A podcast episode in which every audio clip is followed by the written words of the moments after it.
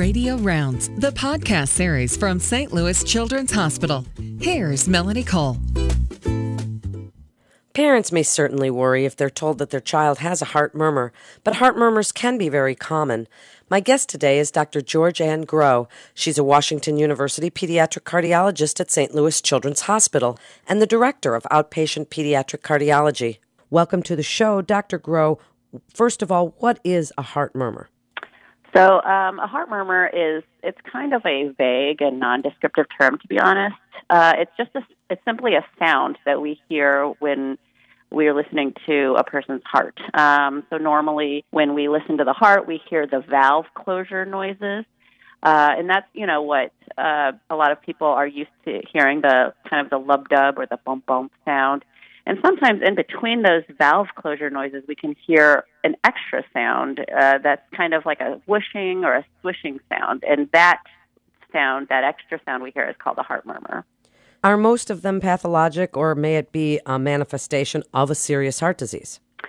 Um, well, there are sort of two classes, general classes of heart murmurs. Uh, pathologic would be one of them.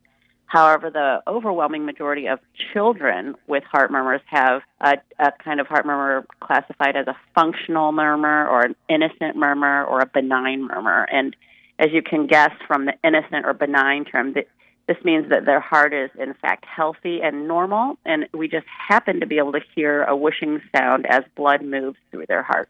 But the heart itself is in fact healthy. What about significance and historical findings? What do you look for as far as family history and personal history? Uh, well, I would say if uh, the child uh, child's own medical history is pretty pretty reassuring in that they're a healthy child who has exhibited normal growth, normal development, has good energy, you know, exercise tolerance, no complaints, uh, you know, of any concerning symptoms such as chest pain, dizziness, fainting, uh, not being able to keep up with their uh, peers. Uh, in the absence of any of those sorts of findings or complaints, uh, the heart murmur finding in and of itself is is pretty uh, pretty benign. Uh, as, as far as family history, certainly there are a myriad of cardiac conditions that can be seen and passed on within family members. So, what I'd like to questions I like to ask the parents would be is there any family history of congenital heart disease? And I like to specify what that is. Often parents don't really understand what that means. So I go go ahead and say, is there are there any children in the family, siblings, cousins, aunts, uncles that were born with a heart condition that required treatment either by surgery or a cardiac catheterization or a pacemaker or and so on. And uh, th- that was cer- that would certainly be one question I would ask. Uh, I also always make sure to ask if there is any family history of heart muscle problems. Cardiomyopathy would be one term that often family members will have heard that term. Um, and go on to say uh, also, is there any family history of uh, any young person, either a child or a young adult, who passed away suddenly and unexpectedly? Um, these are there are some sort of mysterious uh, rare conditions that can cause that that may manifest uh, in a child as a murmur initially. So, Dr. Groh, in a busy office practice, time constraints may make it difficult to perform a complete cardiac physical examination on every patient for pediatricians. So, what symptoms would you like pediatricians to know that suggest cardiac disease and would require referral to a pediatric cardiologist? Sure. Um, so, symptomatology wise, things I always uh, ask are, you know, I pay attention to their growth, uh, make sure that it through the years that you followed this child, have they exhibited normal growth patterns, uh, good weight gain, and so forth. Uh, if the child is an infant, uh, important questions to ask would be, other than checking their weight gain, would also be to ask particularly their feeding uh, patterns. Uh, so significant heart disease in infants, uh, the primary symptoms you will see will be occurring with feeding. Uh, and so, some things you may see is the, the infant becoming short of breath when they feed, either from a bottle or from the breast, uh, having to pause frequently to catch their breath while they feed. I, I often like to say that they will do a burst of sucks on the breast or the bottle and then have to pause and sort of catch their breath, and then they'll do another burst, and then pause, catch their breath. So, you know, any feeding issues like frequent stopping or really just taking a really long time to finish what is considered considered a normal amount of um, formula or breast milk for a child their age. Um, often parents will notice that they've had other children that you know didn't take this long to eat, and so these are concerning symptoms in an infant. So another symptom that I look for in, all, in any age uh, child, but maybe more prominent in younger children, would be cyanosis, which is the medical term for um, a bluish discoloration. Uh, and at times, it, it's not necessarily bluish. It can be sort of a dark, dark red or a purplish discoloration um, in uh, in the body. And what we are more concerned about is something called central cyanosis, which is uh, cyanosis of the mucous membranes. So it would be gums, tongue, uh, that that those parts of the body, which is more concerning than something that is more common, which is called acrocyanosis, which you see commonly. That's when you know a little kid jumps in the pool, they get cold, or they come out of a bathtub, they get cold.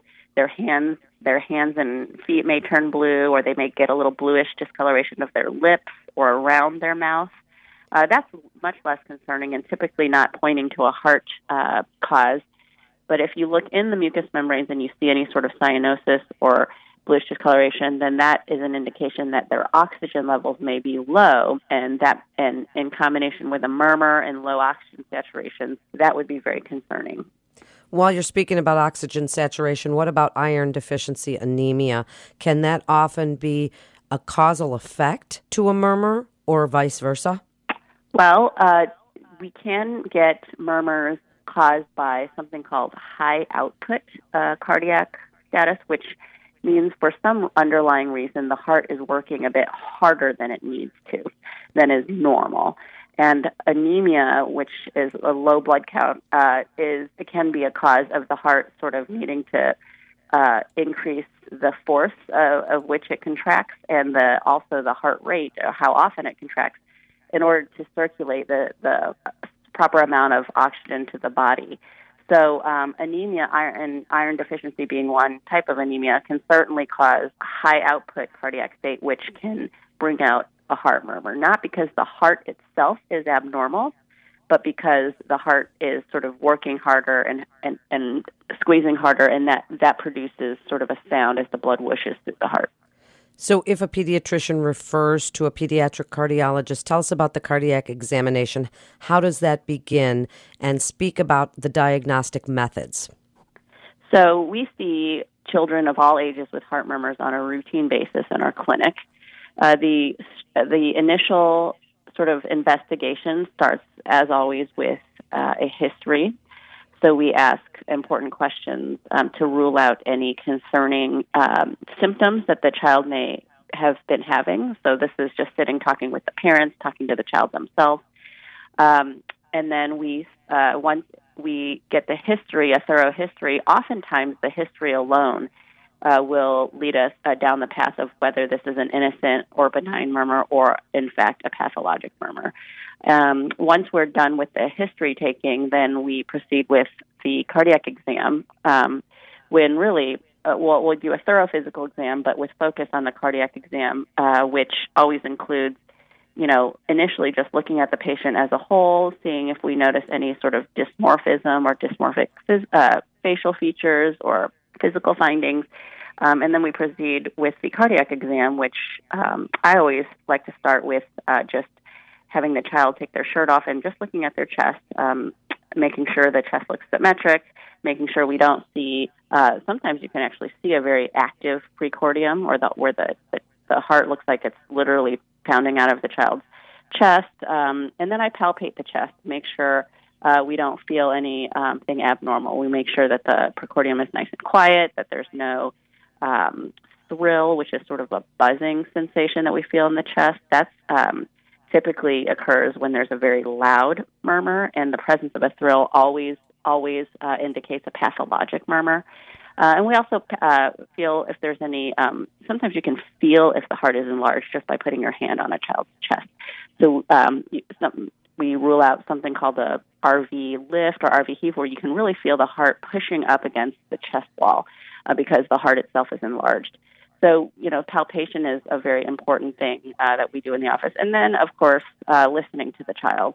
And I always like to listen to the child both in this sitting upright position as well as lying supine. So innocent murmurs can change in intensity based on the child's position, and often you're able to bring that out in the office setting.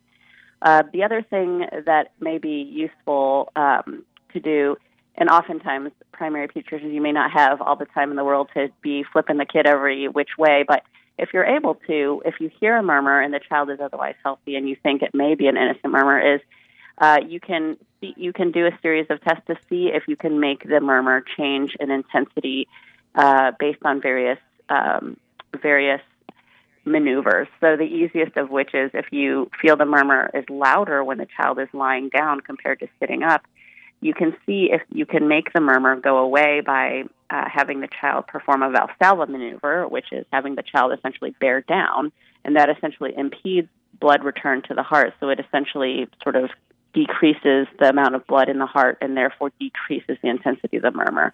And you know, if the child is an older child, you they they should be able to do what you ask them to. If they're a younger child, maybe sort of three to three to six or seven years of age, um, I like to push on their belly. I just tell them I'm going to push on their belly with my hand, and then I ask them in response to pooch their belly out and push against my hand, and don't let me push down. And you're essentially having them bear down, and that's a very useful test that can be done in the office uh, as well to differentiate an innocent from a pathologic murmur. So once you've made that differentiation, please explain just a little bit in the last few minutes about what you as a pediatric cardiologist would do treatment wise and reassuring the parents both as a pediatrician and the cardiologist in the process that's involved. Sure. So um, uh, usually I would say um, in the physical exam stage, in combination with the history, we're able to determine if this child has a pathologic or an innocent murmur. If it's an innocent murmur, I often uh, I often just double check my ears and do a, a screening test called an EKG or ECG, uh, which is essentially a bunch of stickers on the chest and printing out the heartbeats for 10 seconds. And uh, that's a good screening test to make sure there's no chamber enlargement of the heart. Um, uh, and that will sort of cement my diagnosis of an innocent murmur if that comes out to be normal. Then I reassure the parents. I, I explain to them what, why you, we hear innocent murmurs, and I explain to them and reassure them that this is something the child will outgrow. Uh, and I also like to tell parents that the murmur can come and go based on the day and time and how active the child is, or if the child is ill uh, or has a fever, it can be louder, just so that they don't worry in the future if a physician tells them that the murmur has changed uh, in intensity. Um, if it's a pathologic murmur and, or there's any physical exam findings or history findings that's concerning for a pathologic murmur, then we move to do um, a more extensive testing, um, which is something called an echocardiogram, uh, which is, as you all know, an, an ultrasound of the heart. And that is really the definitive sort of gold standard testing to uh, delineate the cause of a murmur.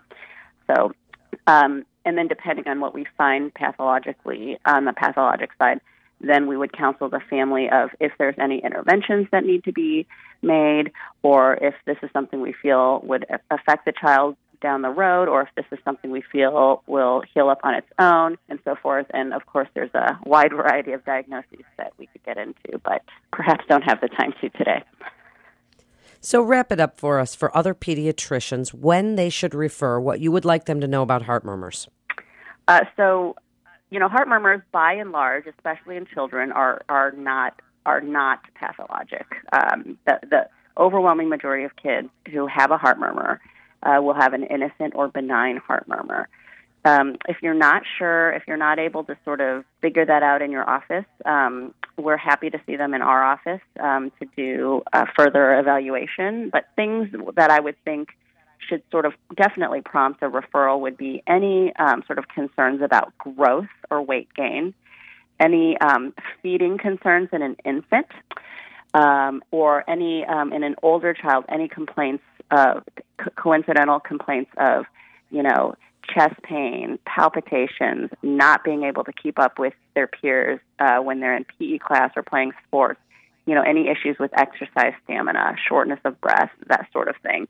Um, would be sort of big markers. And then as far as the physical exam, finding any sort of extra abnormalities in addition to the murmur that you may hear, like, uh, like a click sound or a gallop rhythm or um, any other sort of palpation of the chest uh, with a thrill or um, an active precordium or a lift that you feel um, on that chest. Any anything other than an otherwise completely normal physical exam, um, I think, should also prompt a referral. Thank you so much for being with us today. A physician can refer a patient by calling Children's Direct Physician Access Line at 1 800 678 HELP. That's 1 800 678 4357. You're listening to Radio Rounds with St. Louis Children's Hospital. For more information on resources available at St. Louis Children's Hospital, you can go to stlouischildrens.org. That's stlouischildrens.org. This is Melanie Cole. Thanks so much for listening.